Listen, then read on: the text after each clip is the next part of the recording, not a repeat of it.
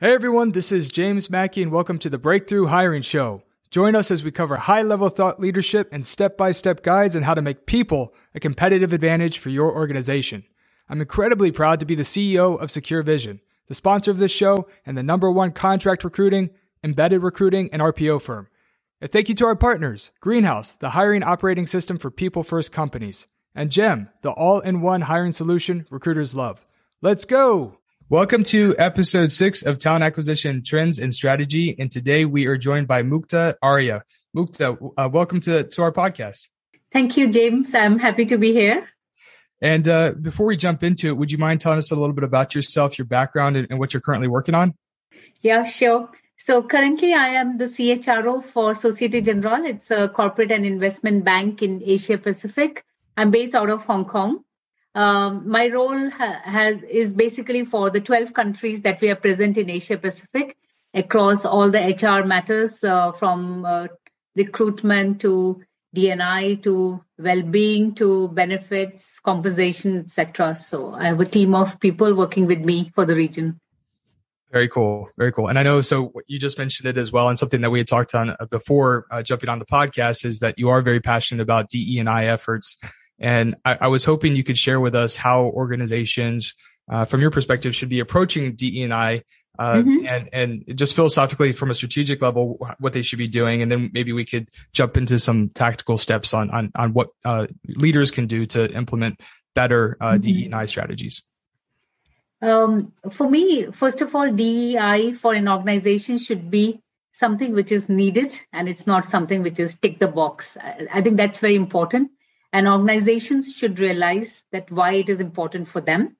And then what part of dei is something that they should focus on because every organization is different.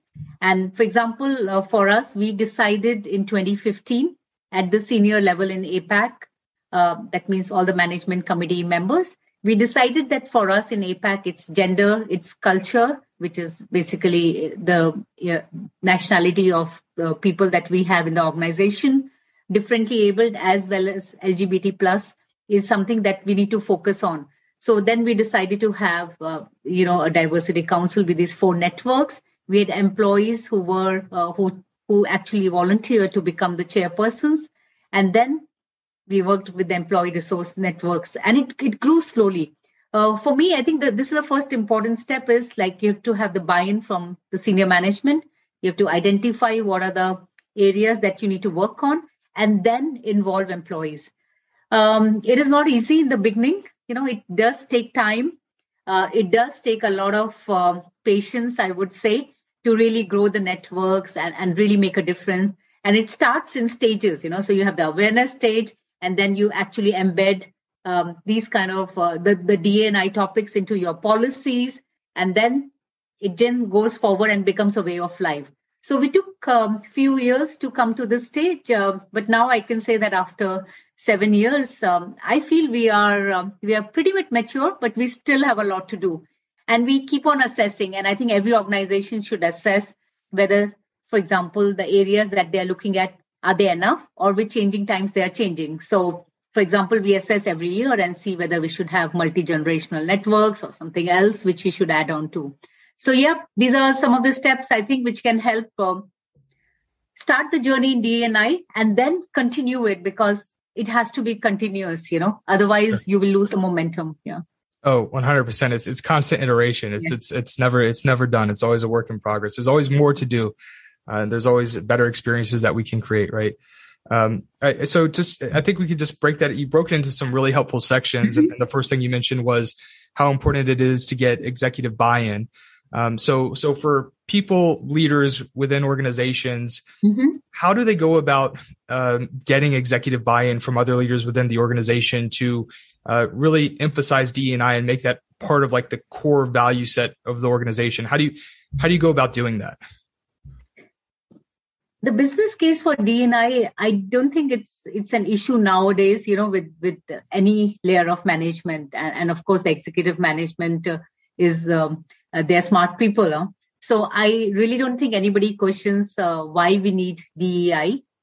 What I think is important and, and to get the buy-in is to say, instead of just doing activities, you know, like awareness sessions or whatever, what are the next steps? Are we really, for example, doing something which will make a difference to the organization, to the employees that are there? Do employee, uh, you know, employees should feel inclusive and, and what we are doing, will it make that difference? So that's what the people leader have to do is to really have that blueprint, you know, and the game plan, which should say that, okay, this is what we are going to be doing and this is the impact it will make on the organization as a whole. It doesn't have to be tangible sometimes you know in the beginning. Of course for example gender and culture you can see the numbers changing. Uh, however in certain other fields uh, you know in lgbt plus etc sometimes it's not easy to measure it but what we want is the environment to be more inclusive. And how can we make it more inclusive? Can we measure it through engagement surveys etc i think the blueprint is quite important. And and once that is there uh, the buy-in is not difficult. I can tell you it's it's actually never difficult at the top management level. The difficulty is really implementing some concrete steps which are maybe policy related or something which will really make a difference to the life of the employees. Yeah. Right and and from a from the perspective of in the early stages forming the the blueprint mm-hmm. um I'm curious to get your thoughts at, at how how tight of a collaboration is that with the employee group. I would from from my perspective and from my from what I'm doing at, at SecureVision and, and some of the other conversations mm-hmm. I've had, um, a lot of leaders I've discussed this with really hone in on the fact that you know just just doing surveys right it's not it's not necessarily enough you have to go out and talk to employees and and mm-hmm. really dive into this and, and figure out you know ask their for their feedback and figure out okay what high leverage opportunities or changes do you think we can make right now to yes. create better, more inclusive experiences for everybody? I'm curious to get your thoughts. What does that process look like when you start doing that outreach to employees and and and getting mm-hmm. uh, your your your employee groups in, involved to to help kind of create this blueprint? How does that work? Uh, yes. So first, you need to have uh, these employee champions, you know, um, and who are passionate about um, the diversity topics to become your chairperson for the employee resource group. I think that's the first step where you need to have those people because they have clout. They have they are the influencers, uh, if I may say that, uh, for the organization. So for me, I think identifying the right people is very important. We need to have a support from HR, uh, the diversity um, person, if you have a separate one, or, or from HR, who can actually guide, uh, you know, these ERG networks into what is it that we are planning to do. Um, a budget is necessary. Uh, the the things that uh, you know some guidelines what other companies are doing. So we do need that support group for the ergs uh, the chairpersons and the committees etc so that we're not going all over the place because you know sometimes when we have a topic uh, we can just uh, uh, get we can get into just doing awareness sessions saying that okay if you have a panel discussion this is good enough etc so for me it's a it's a combined effort with the chairpersons the volunteers that are there hr and the diversity teams that are there and together work on the nitty gritties you know because it does require a lot of support in the beginning. And we need to really sort that out that we are not getting embroiled in the admin part of it what is more important is what we are trying to do. And once that is there then of course you know you can get the buy-in from the from the uh, diversity and inclusion steer co or whatever you call it in the organization. So actually i have a follow-up question on ergs i was doing i've been doing a lot of research on ergs lately. Mm-hmm. And there's a lot of um, articles out there that talk about some of the challenges, or uh, some of in some organizations they're um, having a hard time extracting like value and actually implementing change from ERGs. And and I'm just curious, like what's the difference between the companies that are effectively executing ERGs and the ones that maybe are trying but aren't getting the results they want to see from it? Like, what, how do you how do you set that up in a way that is actually going to drive change, organizational change? Mm-hmm. Um, for me, the difference is, um, as I said, it's the support from the organization for the ERGs. You know, okay. you do need to have some framework. You need to have the budget. You need to make sure that you have somebody, you know, in the teams to help them to implement those. Because what might happen is you may have a lot of ideas but if you don't have and these are employee volunteers you know who are doing this in addition to their jobs. Uh, so for that you really need to provide support for them. So if you provide the support i think it will happen. And you have to i think also make sure uh, that there are deliverables at the end of the year or whatever milestone that you have quarterly or half yearly or yearly basis. And make sure that what you said at the beginning of the year it is followed properly and it is done. I think that is important. So quarterly meetings on of the diversity steer co doing a check-in you know checking with the ergs what is happening do they need any support? Uh, it's quite important. And in our organizations it's the hr team you know that provide that support to the ergs and i think it also keeps things uh, within that you know um, i would say that it doesn't go haywire. You know we we try to keep things on the track with that. And also i think what is also most important thing is that once you keep a track you can also publicize which can create you know more buzz for um, this particular topic which is quite important. And then more employees can get interested and then participate in it. So it's a it's a consolidated effort uh, which is through different teams and including communication team you know in, in organizations because communication is very important. If people don't know what is happening they will they will not know what to do and how to join it yeah. Sure yeah. So it sounds like within the erg strong strong leadership needs to be there to keep things essentially kind of organized and to kind of collect everybody's thoughts yes. to really then create actionable tangible changes that can be implemented and then going back to your first point of executive leadership buy-in to actually provide the budget and the resources to actually help mm-hmm. implement the changes, right? And then it just comes yes. down to a motion of deliverables, check-ins, and and just consistently iterating over a period of quarters and years. Yes. Um, okay, very cool. It, it yeah. is, It's an integrated kind of uh, ecosystem, you know. Yeah. Uh, it is not activities which are in isolation. It has to all uh, come together, and then and then it will be more effective. Yes. Sure, sure. And then so basically the next step then is like the, the deliverables and that kind of goes into the the blueprint, if you will, um, mm-hmm. the feedback loop, and then baking it into into into policy. Um, I'm assuming that's just as that's that's really where HR comes in and and and that goes into employee uh, handbooks, goes into on, onboarding processes, really just any area mm-hmm. Within uh, the company that is going to be impacted. Many uh, many things actually uh, for uh, for me it is for example when you have your promotion policy. So do you do you put some sort of a you know uh, gender kind of um, not quotas but basically percentages. For example just uh, as an example uh, that you have say 60 40 in terms of male female ratio. Do you have the number of promoters which are of you know similar ratio when you are hiring people are you making sure that your mix is uh, there's a balance of gender there's a mix of culture there is a mix of uh, you know other other um, uh, diversity um, uh, angles that you have?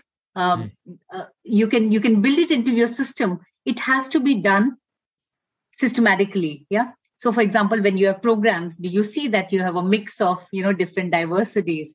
Succession planning do you do you check on that do you have for example when you have your medical benefits do they take into account you know people of same sex for example you know uh, do we do things which are there for differently able? Is your office accessible for differently abled people? You know it's as simple as that. Are your toilets for example are accessible by people who have different diversities? So there are many different things.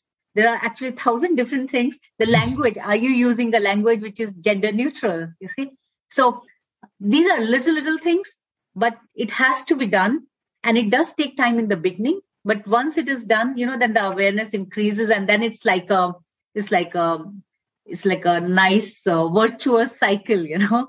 Um, uh, but for me yes again it's a consolidated effort. Hr does come into play. It's a, it's a very important role because if you don't embed it into policies it's not tangible you know sure yeah and then it's like how do you bake that into leadership training as well right because if it's just like these policies that are kind of off in the corner somewhere, but it's yeah. not part of like the core day-to-day operations of the business then it's not necessarily going to be followed either and i think that's kind of a good segue into um, mm-hmm. another topic that i know you're really passionate about and, and actually so am i in getting into uh, learning and development and leadership mm-hmm. development mm-hmm. um, I, I, think I, I, would love to get your thoughts on when it, when it comes to, to to learning and development maybe we could just start with like why do so many companies get this wrong and, and what are kind of the the holes that they're falling into and, and how do you set this up from a a systematic perspective as well to, to, to make sure you have mm-hmm. the right process in place to where learning and development is an ongoing uh, part of the organization and it's actually done in a way that's truly helpful and beneficial to, to leaders and employees.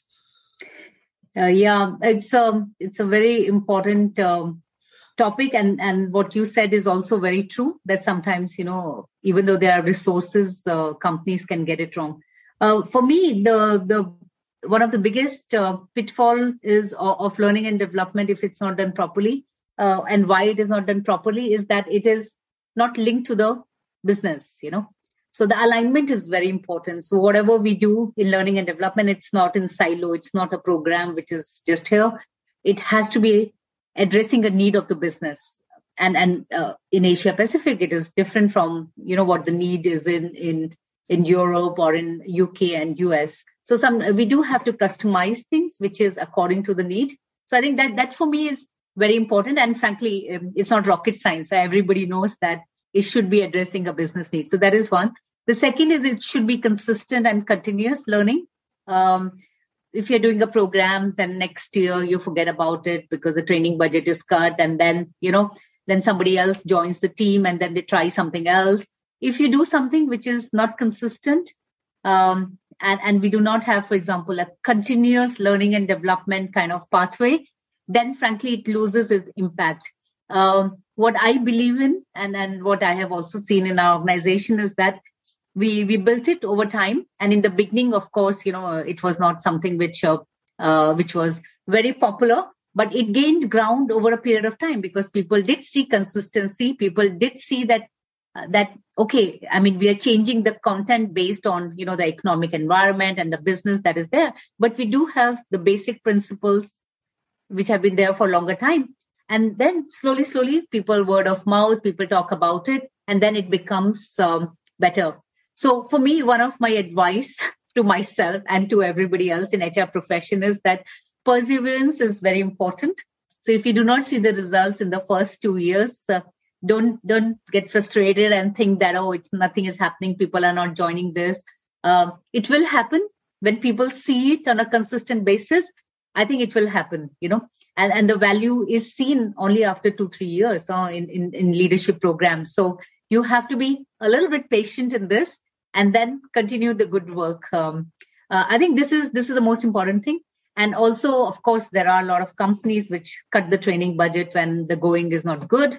And i, I don't think that's a, uh, that's not a that's not a good strategy at all. You can twist it a little bit but i think investment in people definitely pays off especially during bad times you know. So if you have people who are well trained they will be more resilient when things are going bad. So um, some of the things that i believe in and i think it works uh, uh, at least at least in my experience it works that's a really good point. So that's that's got me thinking a lot actually because I, you know, right now at my own company we're thinking about expanding uh, the coaching program to uh, give mm-hmm. it more access to more of our employees and we um I, I really want to it's it's a right now we're trying to figure out like the cost and the budgeting of that um, mm-hmm. but I think particularly for for new leaders stepping up into management roles that coaching aspect is is crucial and I think you're right I think uh, intuitively, the way that most people think about it is that, okay, if the company's in a really good place, uh, the economy is going really well.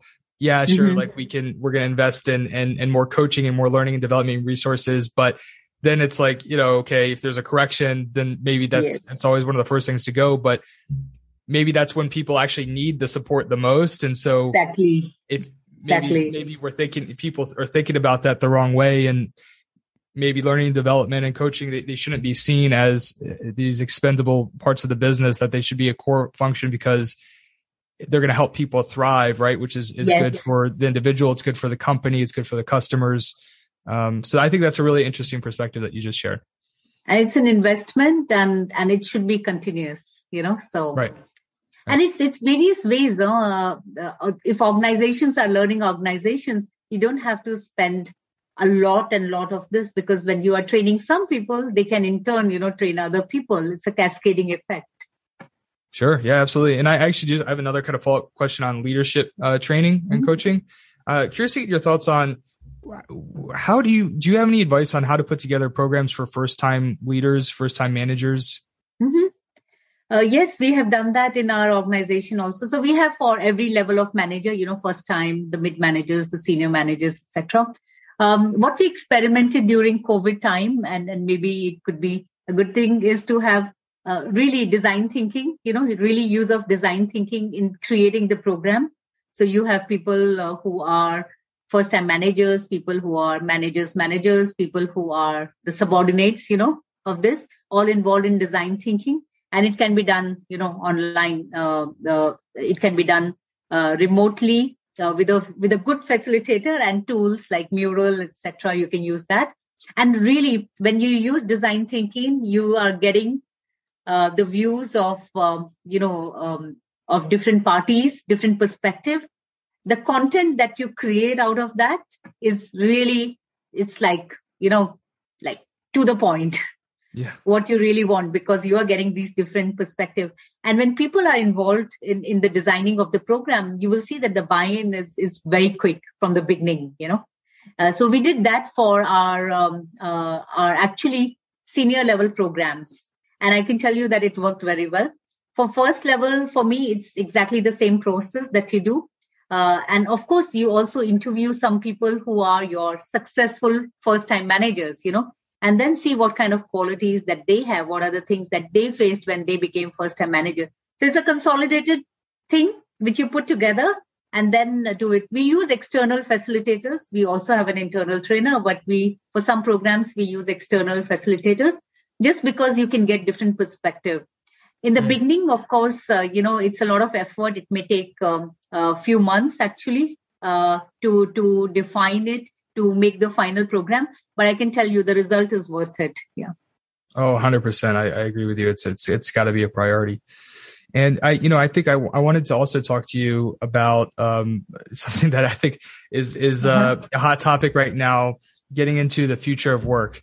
Uh, and, and and to me, this is about, and I'm curious to get your thoughts on what that means to you. To me, what it means is how do we create uh, compelling uh, employment opportunities uh, for top talent uh, so that we can mm-hmm. attract and retain uh, the best fit individuals uh, for our mm-hmm. organizations right um, is that is that your perspective on future of work or what how do you, how do you view the, the topic future of work so um, maybe just as a as a background as you know banking is a regulated industry here so we mm-hmm. we do have um, sales trading and we have regulated staff in most of the countries so when we look at future of work uh, sometimes we have to be a little bit more um, uh, careful, you know, compared to some of the other industries which are not regu- regulated. Yeah. Uh, for me, future of work means uh, more flexibility, you know, which, uh, um, as, as you know, the pandemic has actually accelerated uh, that, uh, and which is which is quite good for us. Luckily, you know, our infrastructure is quite good in SocGen, so basically people could work from home. Like for example my entire team in hr can work from home. You know we we don't have to go to office uh, and we can really uh, run the business like this. And so so do most of the other other departments. That i think is is an important step towards future of work which is flexibility. Uh, the other thing for me is uh, really can people do can people do different different roles you know at, at the same time now, that is something is my view. Uh, we don't do it in SocGen right now, but I think that in future people will be able to do multiple jobs, you know, while being, um, you know, part time here or part time there, or maybe two days in one organization, two days another, and then maybe two days uh, or three days w- what their passion is like. Uh, you know, so for example, I can be a HR professional then i can maybe work in a restaurant because i like cakes you know or and then the third is i'm maybe doing coding and doing something else you know. So i do think that this is something which is happening in in some industries and i do think that it might become something which is more popular later on. Um, i also think in terms of future of work that uh, that people now because they can work from anywhere people have seen that they can work from anywhere. So really, you know, uh, we will have to change the way we think about contracts, the way the deliverables are produced, the way taxes are, etc. I do think that this is something which is going to be impacted in future. Uh, maybe not right now because right now we see different kind of story where all these questions come up. But I think it is definitely going to going to happen. and i also feel that um, in future the future of work is is also coexisting uh, as we know you know with ai and and really using predictive uh, for example people analytics you know much mm-hmm. more much more uh, than what we are doing right now and really taking some concrete decisions which are there uh, i feel that it's coexistence of human and technology and i do not think that it, that technology can take over completely you know i still feel that it is going to be coexistence and it's going to be a mutually uh, beneficial coexistence and not uh, in some movies that we see where you know the robots are destroying the world. Right. at least i don't think so. Yeah i hear you and i, I think um yeah yeah there's just so there's so many shifts that are occurring right now uh in the workplace. And i, I think you know so what we're seeing right now is is is just huge emphasis on flexibility huge emphasis on integration of personal and professional life people are are mm-hmm. adding a lot more significance to the question uh, how is this how is this position uh, going to help me get the most out of life or or mm-hmm. what types of experiences uh, will this opportunity create for me um, and and do it, will I have the flexibility to do the other things that are outside of work? Yes. I mean, we're mm-hmm. we're seeing that a lot more, and, and not to say that they're directly asking this question like in the interview, but what I mean is they're in their decision making process when they're when you kind of hear how they're thinking through yeah. whether or not mm-hmm. to move forward with an opportunity it's a lot more focused around like look if the comp is like somewhat similar like of course yes, yes like people want to make a lot of money they want to have good benefits they, of course right but mm-hmm. they're they're focusing a lot more on is this position going to really integrate well with my personal life and my other goals uh, outside of of the organization Yes, very much, very much. I mean, even I think sometimes, you know, and I'm not in the new generation, I'm Generation X, but I, I have also started thinking about it, you know. So yeah, it's happening. Yeah. It's it's happening. I think too, it's like the I don't know, maybe this isn't obvious, maybe this really isn't uh, too much of an insight, but I think that the the companies that are going to thrive are going to be the ones that just buy in completely to the concepts of flexibility to the concepts mm-hmm. that maybe more people want to be contractors. They might want multiple roles. Uh, yeah. They want more flexibility. They want to work from home. You know, they're, you know, these, these types of, these types of topics, um, you know, there's, there's no reason to fight it. And I think some companies are falling into the trap of just kind of saying like, oh, well, right now is a candidate driven market. And, you know, COVID's not going to be forever. And it's a candidate driven market right now. Those never last. It's going to flip back. We don't really need to embody and embrace kind of this macro mm-hmm. shift mm-hmm. that's happening in the marketplace, uh, you know, and with people's preferences and needs.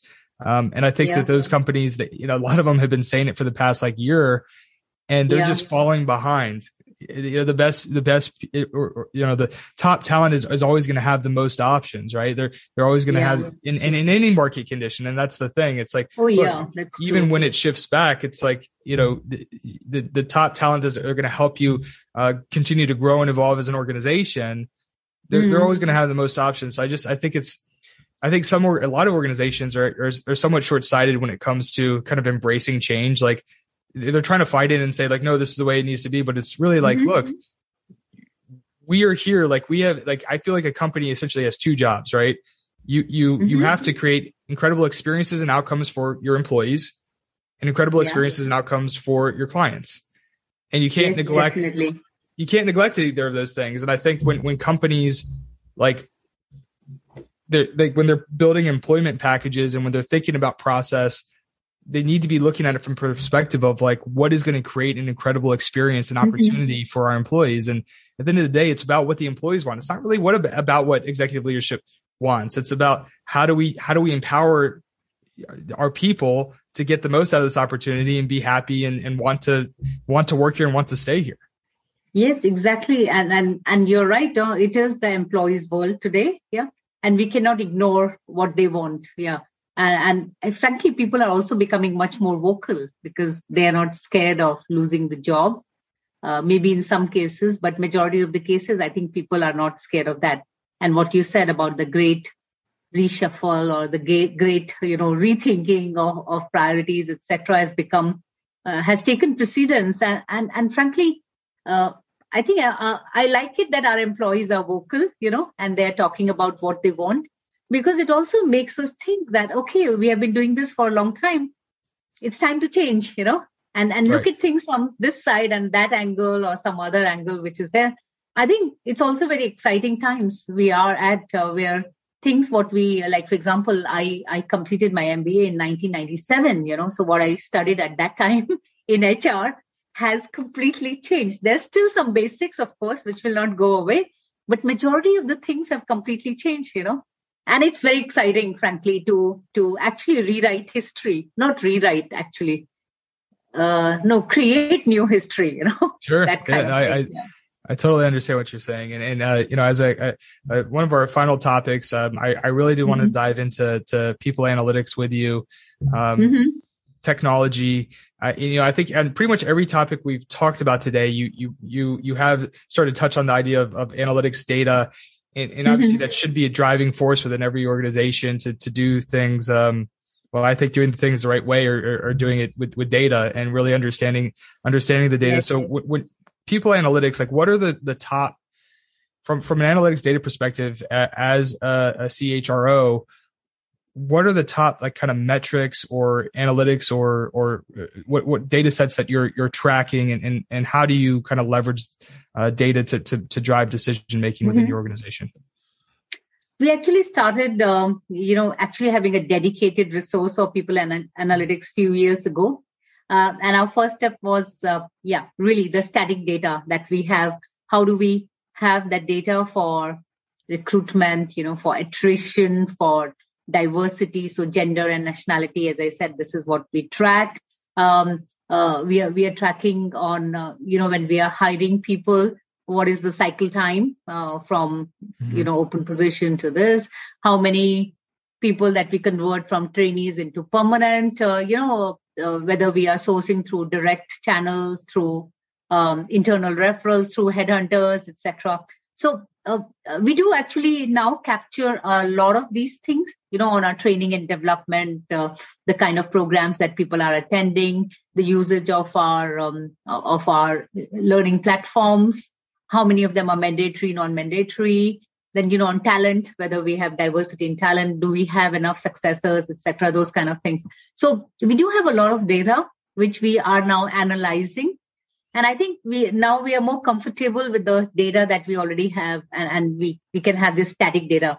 Uh, what we need we are going forward to is is on predictive analytics and this is what we want to do. We have not we have not done it yet but this is something which we really uh, want to work on where the predictive analytics can help us to take decisions in a informed manner. So i'm not saying that they will be 100% you know uh, right and and they will we will take decision based only on that but it will really help us in taking informed decisions and, and this is where we need to go uh, further uh, but right now I, I, I i know that a lot of organizations struggle with the data quality you know and sure, sometimes yeah. i mean yeah that's that's a very important point uh, and and I can tell you, even now, a lot of organizations do not have that. So it has to be set right, and then you get into predictive. You know.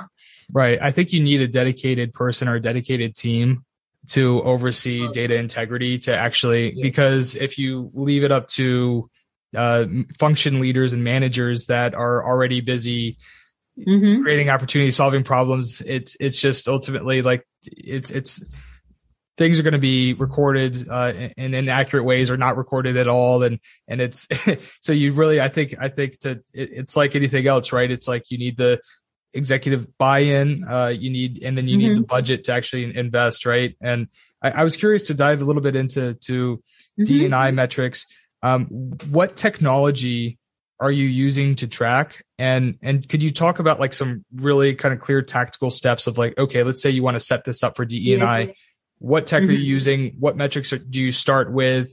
What kind of parameters or how do you go about, you know, putting yeah. in place parameters of like, this is our goal? Like, how do you do that goal setting motion? Mm-hmm. So um, the data that we get is, uh, you know, from our HRIS system. So we do have a HRIS system from APAC, I think, which frankly is the is the 101 bedrock. Every organization need to have that. And if you're a small organization, of course, uh, people still use Excel sheets which for me is not the best way. Um, however, I think the, uh, first you need to have the data on, uh, for example, on gender and nationality. So I'm taking the example of that. So on gender, uh, of course, we are looking at, uh, you know, uh, in different departments, uh, in different corporate levels. So we have five levels from analyst, associate, VP, director, managing director, and we track at each level, you know, gender and international profiles that we have. We look at over the years whether we have made progress, you know, uh, and then uh, uh, we do have targets, frankly, because at senior, when we go to the senior management, it drops drastically, like in all investment banking.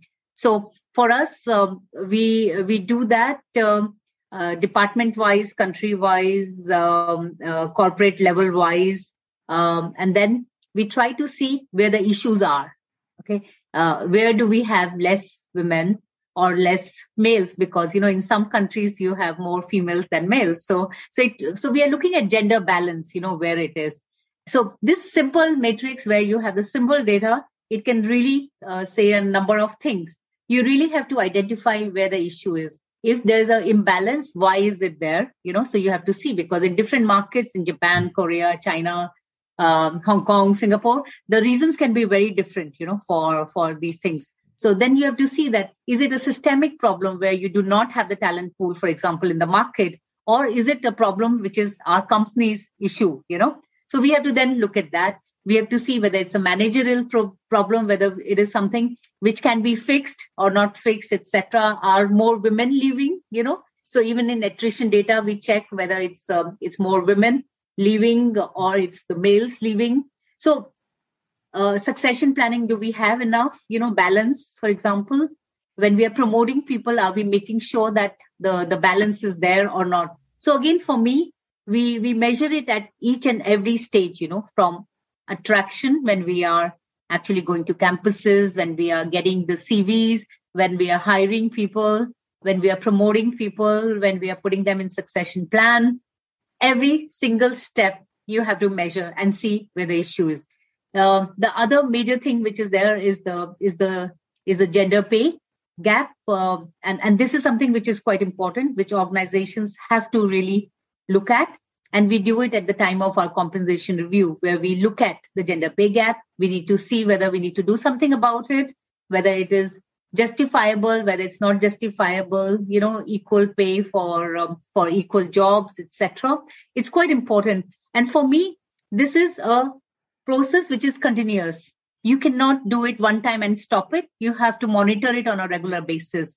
And and uh, it it is it throws up very interesting facts you know when you look at the data even the static data even without predictive analytics you can actually have a whole narrative and a whole story you know which you can really work on, find the issues and really work on. So yeah, it's a it's a continuous journey. Yeah. Yeah, it's it's uh, this was a really super valuable. So thank you for sharing uh, some more detail there. Um, thank you so much. And I, I, also wanted to talk to you about talent acquisition metrics. Mm-hmm. Um, just down the pipe hiring, you know, funnel metrics for talent acquisition. Mm-hmm what are the top metrics that you're tracking with your, within your organization? What goals do you have in place tied to talent acquisition outcomes? Hmm. Um, for us, um, what we want is our talent acquisition is also to, uh, you know, serve um, the agenda of uh, not only, of course, getting the best, you know, uh, but also uh, the diversity part. Um, also, so what we look at from the beginning is uh, when we are, um, you know, sourcing uh, whether we are uh, whether we have when we are giving the CV shortlisting, is it there's a balance in terms of diversity, international profiles.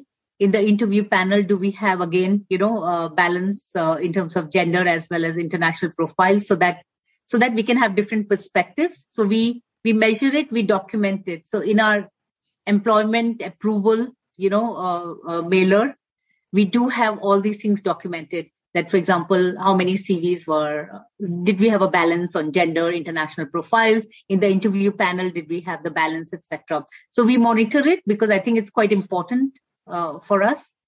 Uh, and where where do you and sorry I, th- I think you mentioned this but just yeah. um where, where, do you say you, you tracked that? Is that within your applicant tracking system or where, how do you track that data whether whether this is a, this is our internal uh, when we when we take approval for a hiring Okay. So is this part of the HRIS system, basically? Uh, uh, we we do it in our in our mailers right now. Yeah. Okay. We do not have uh, in our in our tracking system, applicant tra- tracking system. We do not have right now, but we will look at it in future. But at least for the time being, we still want to monitor that. And at the end mm-hmm. of it, you know, we want to look at whether we are really following the policies that we have put in place. So for me, that is quite important. Then, of course, we track the sourcing, you know, uh, which is mm-hmm. from is it direct sourcing, is it internal referrals, is it uh, headhunters, uh, etc. Uh, uh, the cycle time uh, from the time we post the job to we close the, we give the off, we give the verbal offer because I think the other things are there, and we are looking at you know reducing it. For example, um, we look at how much conversions that we have done, you know, from other like contractors and trainees uh, and mm. what hmm. we call VIEs, uh, the European uh, you know trainees that we have. Do we do we actually convert them to permanent positions? Uh, so uh, we look at that. Uh, then we look at the offer offers, how many the acceptance rate, the decline rate that is there. Um, yeah, and and then the diversity finally, you know, on that. Um, yeah, I think this is what uh, we we track right now.